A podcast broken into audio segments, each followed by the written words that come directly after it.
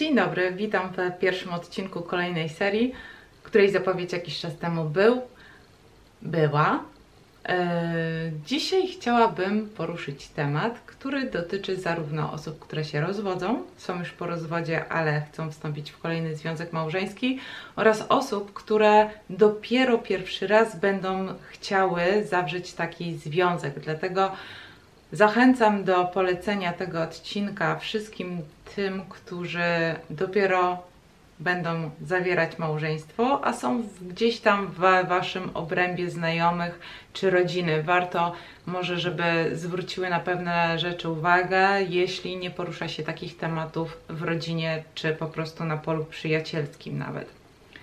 Dlaczego yy, o tym? Dlatego, że doszłam do wniosku, że chcę po kolei nagrać pewne wydarzenia, żeby zacząć od początku, a nie gdzieś tam po środku. Uznałam, że temat, który dzisiaj poruszę, będzie dosyć istotny właśnie z tego tytułu, żeby wiedzieć, na co zwracać uwagę w przyszłości, co dotyczy nas, naszych dzieci i w ogóle naszego życia.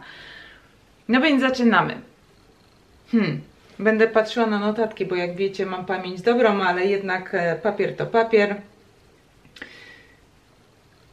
Może zacznę od tego, że w momencie, jeśli dochodzi do rozwodu, to pierwsze pytanie, jakie sąd zadaje, jedno z pierwszych pytań, jakie zadaje sąd, to jest, jaki był podział, podział obowiązków państwa małżeństw, w małżeństwie. No i ręce są rozłożone, no bo he, chyba nie było.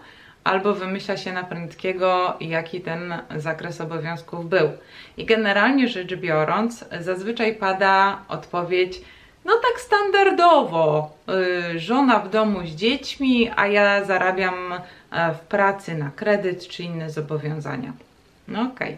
No i teraz trzeba sobie odpowiedzieć na pytanie, czy satysfakcjonuje nas takie rozwiązanie, nim dojdzie do rozwodu.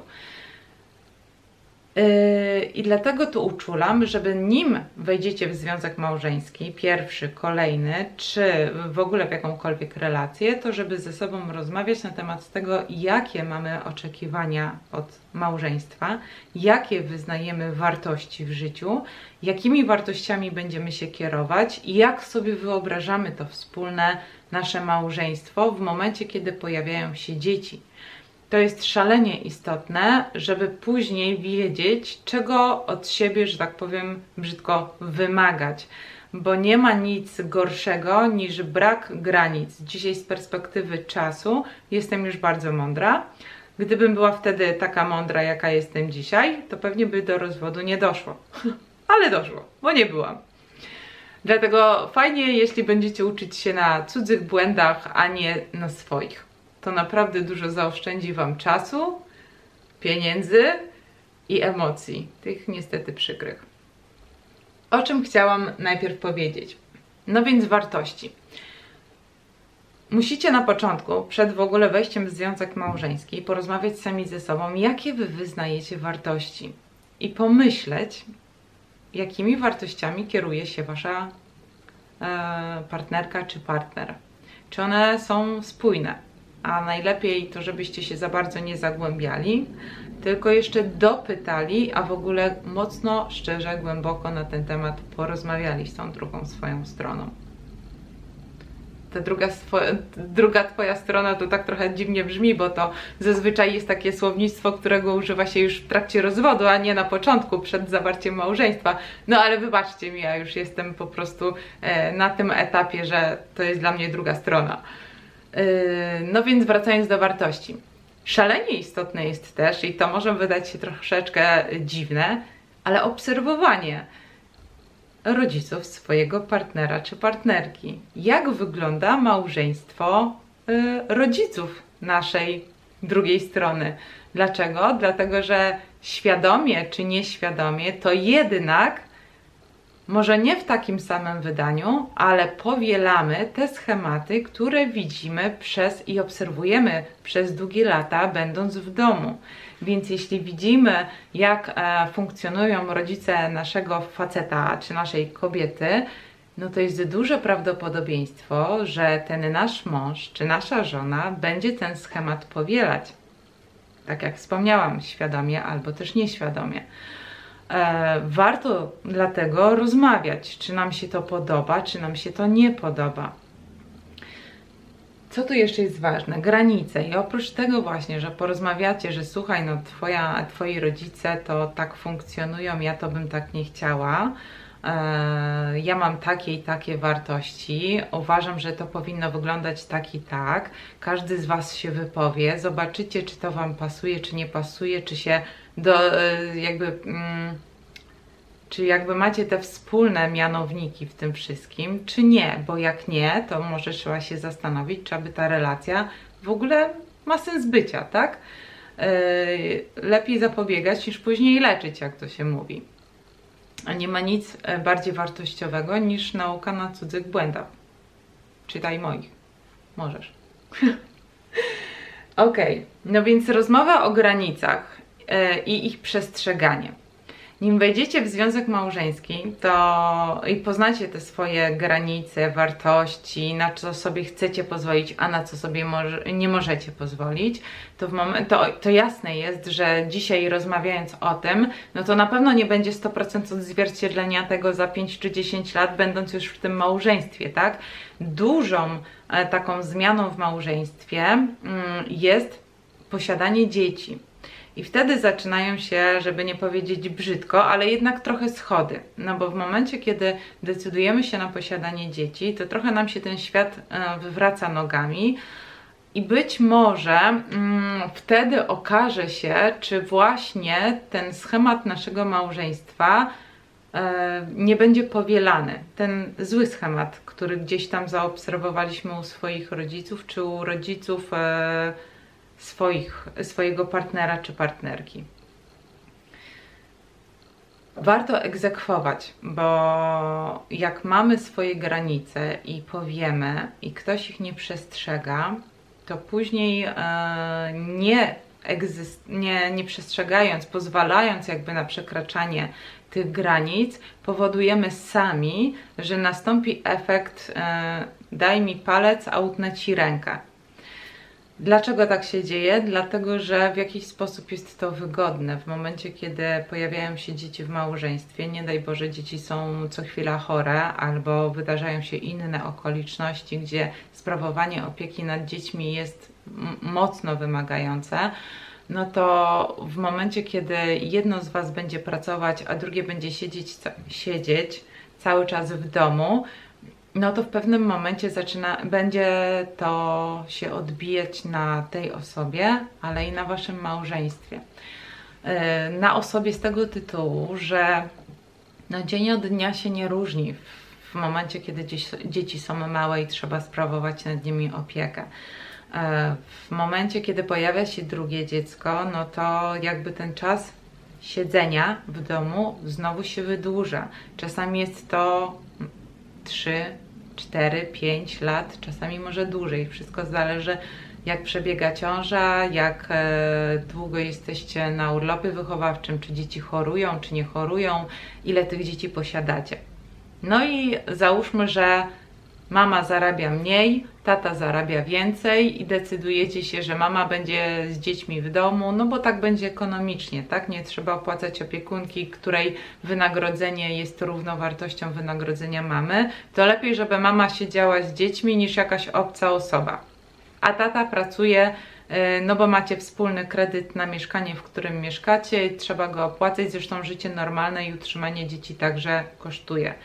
No i tata do tej pracy wychodzi, e, jakby żyje, ma kontakt z ludźmi, e, jego dzień różni się, może mieć różne zajęcia w pracy, w ogóle ma taki system tego dnia, że no wychodzi i wraca. W pewnym momencie może się pojawić taka sytuacja, że tata nie będzie chciał za bardzo e, wracać do domu, bo zacznie mu przeszkadzać hałas, brud, umówmy się, jak jest, jak są dzieci w domu, no to daleko nam do, test, do, do pozyty- przejścia pozytywnego testu białej rękawiczki. E, co nie jest oczywiście czymś złym, no bo życie w sterylnym środowisku ja tam chyba bym nie chciała. No ale okej, okay, nie o mnie. Każdy lubi to, co lubi. W każdym bądź razie może to zacząć przeszkadzać, tak? Ja przepraszam, że ja tak mówię, mama zostaje w domu, a tata pracuje, no ale zazwyczaj właśnie ten schemat jest powielany, no bo zazwyczaj mężczyźni zarabiają więcej niż kobiety. Yy, raczej można powiedzieć rzadkością jest, że rodzice decydują się, że to jednak tata zostanie z dzieckiem w domu, a nie mama. No i teraz tak z perspektywy tej mamy.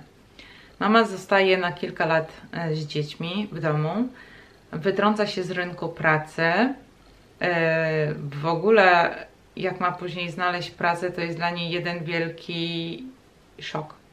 Tak jak ja. Po kilku latach stwierdziłam, że chcę zmienić pracę. Zaczęłam szukać, patrzeć na ogłoszenia i ja mówię, o ja pierdzielę, normalnie jak dinozaur się czułam, bo samo czytanie nagłówków czy stanowisk, jak one się nazywają, to mówię, o matko, to jest jakaś normalnie nowa epoka, w której w ogóle się nie odnajduje, i wymagania, i w ogóle co to jest, i tu się zmieniło, i, i... no nie, nie nadaje się. I wchodzisz w taki stan takiego człowieka, który się do niczego nie nadaje, oprócz do tego, żeby siedzieć w domu i nic ze sobą za bardzo nie robić. No bo po co masz ze sobą cokolwiek robić, jak już widzisz na starcie, na samą nazwę stanowiska, że po prostu siedź w domu i się w ogóle nie odzywaj. Jest, jak to się mówi, wujowo, ale stabilnie. No ale to zacznie doskwierać w pewnym momencie.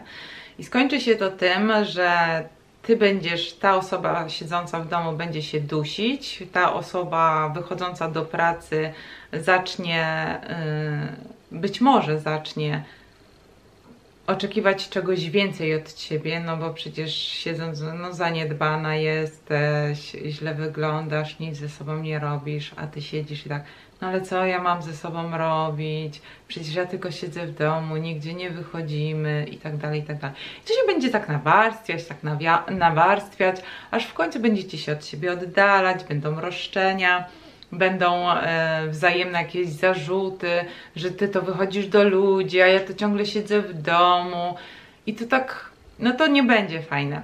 Ja oczywiście nie wróżę, że tak będzie w waszym przypadku, ja wam tylko mówię, jak to rzeczywiście wygląda w momencie, kiedy nie ustalicie tych rzeczy przed ślubem czy przed posiadaniem dzieci.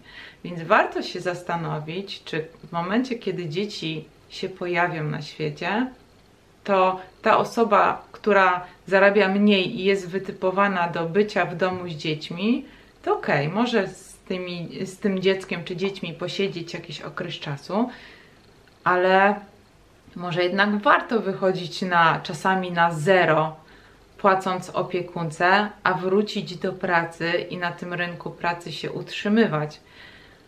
Dlaczego? Dlatego, że nigdy nie wiemy, jak potoczy się nasze życie. Równie dobrze może dojść do rozwodu za kilka lat, a nie musi.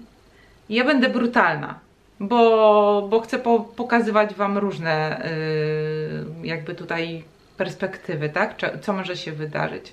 Może się wydarzyć też tak, że ten mąż czy żona, który pracował yy, i dobrze zarabiał, zachoruje, umrze, zginie, wypadek, cokolwiek. I co ty wtedy zrobisz? No właśnie, ty wtedy po prostu staniesz i zaczniesz płakać z, zani z zaniżoną własną e, samooceną, o Jezu, z zaniżoną samooceną i z e, takim zamieszaniem w głowie, że nie dość, że tragedia w rodzinie, to jeszcze nie nadajesz się do niczego, takie masz poczucie na swój temat, e, dzieci, wszystko utrzymać i jak to wszystko ogarnąć, także warto dyskutować na te tematy, żeby później zminimalizować sobie ryzyko w głowie takich, takiej paniki i takiego, takiego poczucia właśnie, że do niczego się nie nadajemy. Co jest jeszcze szalenie istotne w momencie, kiedy wchodzimy w związek małżeński, to to, że pojawia się wspólność majątkowa. Ja na to mówię wspólnota, choć, chociaż wspólnoty to są w mieszkaniu, no ale jak się pomylę, to wybaczcie mi, wiecie o co mi chodzi. Chodzi mi o kasę po prostu, no. O kasę z tego tytułu, że wstępując w związek małżeński, wszystko co zaczniecie zarabiać i gromadzić po zawarciu związku małżeńskiego jest waszą wspólnością. Są od tego yy, odstępstwa, ale to są wyjątki, yy, których nie będę dzisiaj poruszać, ale wrócimy do tego tematu. I czy to nam się opłaca? No nie wiem, to w sumie musicie sami sobie ocenić, bo są na to różnego rodzaju rozwiązania. E, nim wejdziecie w związek małżeński, też warto obgadać ten temat, czy chcecie mieć wspólnotę majątkową, czy rozdzielność majątkową, a być może zdecydujecie się też na umowę mał- majątkową, małżeńską, w której możecie zawrzeć różne um, paragrafy, które będą wam odpowiadać na wypadek takiego czy takiego zdarzenia, żeby później nie było e, z podziałem majątku mocnych, dużych problemów, które też ciągną się latami w sądach. Z własnego doświadczenia mogę wam powiedzieć tyle, że ja miałam e, wspólnotę majątkową, wspólność majątkową, Aga, popraw się, i prosiłam, znaczy prosiłam, chciałam zrobić szybko podział majątku, no bo jestem zwolennikiem, że jak się coś kończy, no to kurde, nie, nie rozciągamy tego w czasie nie wiadomo ile czasu, tylko po prostu ciach i, i, i nie, nie masz takiego niewidzialnego łańcucha za sobą, który gdzieś tam cię powstrzymuje.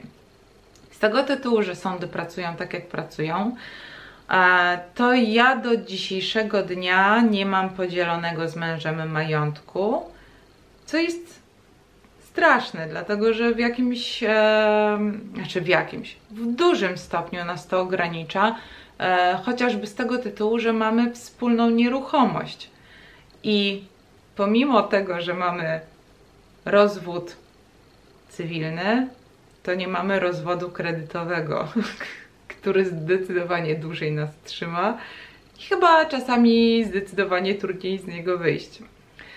Dlatego przedyskutujcie sobie sprawę, jak rozwiązać kwestie majątkowe dotyczące was czy waszego małżeństwa, żeby później ograniczyć w razie co problemy. Jest taka zasada ograniczonego zaufania. I patrząc jak dzisiaj wy wygląda instytucja małżeńska, to myślę, że warto ją stosować właśnie dla, dla samego siebie, dla poczucia takiego mm, bezpiecze bezpieczeństwa swojego. Nie, wychodź, nie wychodźmy z założenia, że jak ktoś, znaczy ktoś, jak nasz partner czy partnerka, brzydko powiem, rzuci pomysł, choć zróbmy rozdzielność majątkową, to my się będziemy na to obrażać. Czasami jest to bardzo słuszne rozwiązanie. Po co nam umowa małżeńska?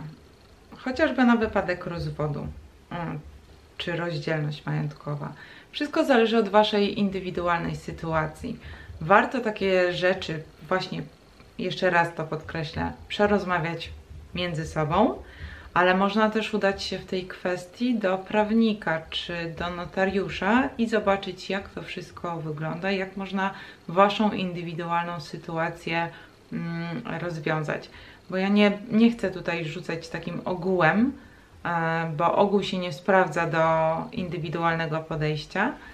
Trzeba wypracować wszystko pod siebie, bo każdy ma inny majątek, inne nastawienie. Warto tylko, żebyście ze sobą po prostu rozmawiali i wypracowali najodpowiedniejszy dla was wariant a, małżeństwa i a, finansów, żeby później ograniczyć sobie problemy.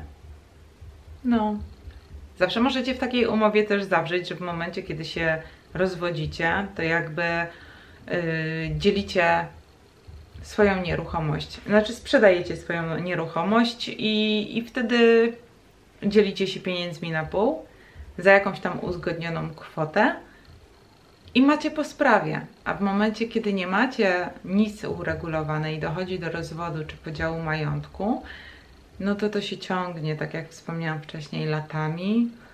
Są wojny, są nieporozumienia, są niedogadania, każdy ma swoje jakieś inne oczekiwania. Wyjście z kredytu to są kolejne miesiące, jak nie lata, i to się przekłada na komfort waszego życia. To chyba nie o to chodzi, żeby po prostu wychodząc z czegoś, co nas bolało, czy coś, co nie stykało, robić sobie dodatkowe problemy. Także yy, na dzisiaj to chyba wszystko. Zachęcam do refleksji, do przemyślenia tematu, do rozmów przede wszystkim, do wypracowywania wspólnych rozwiązań i kompromisów. Mam nadzieję, że ten odcinek w jakimś stopniu się wam przydał. Dziękuję, do zobaczenia, pa!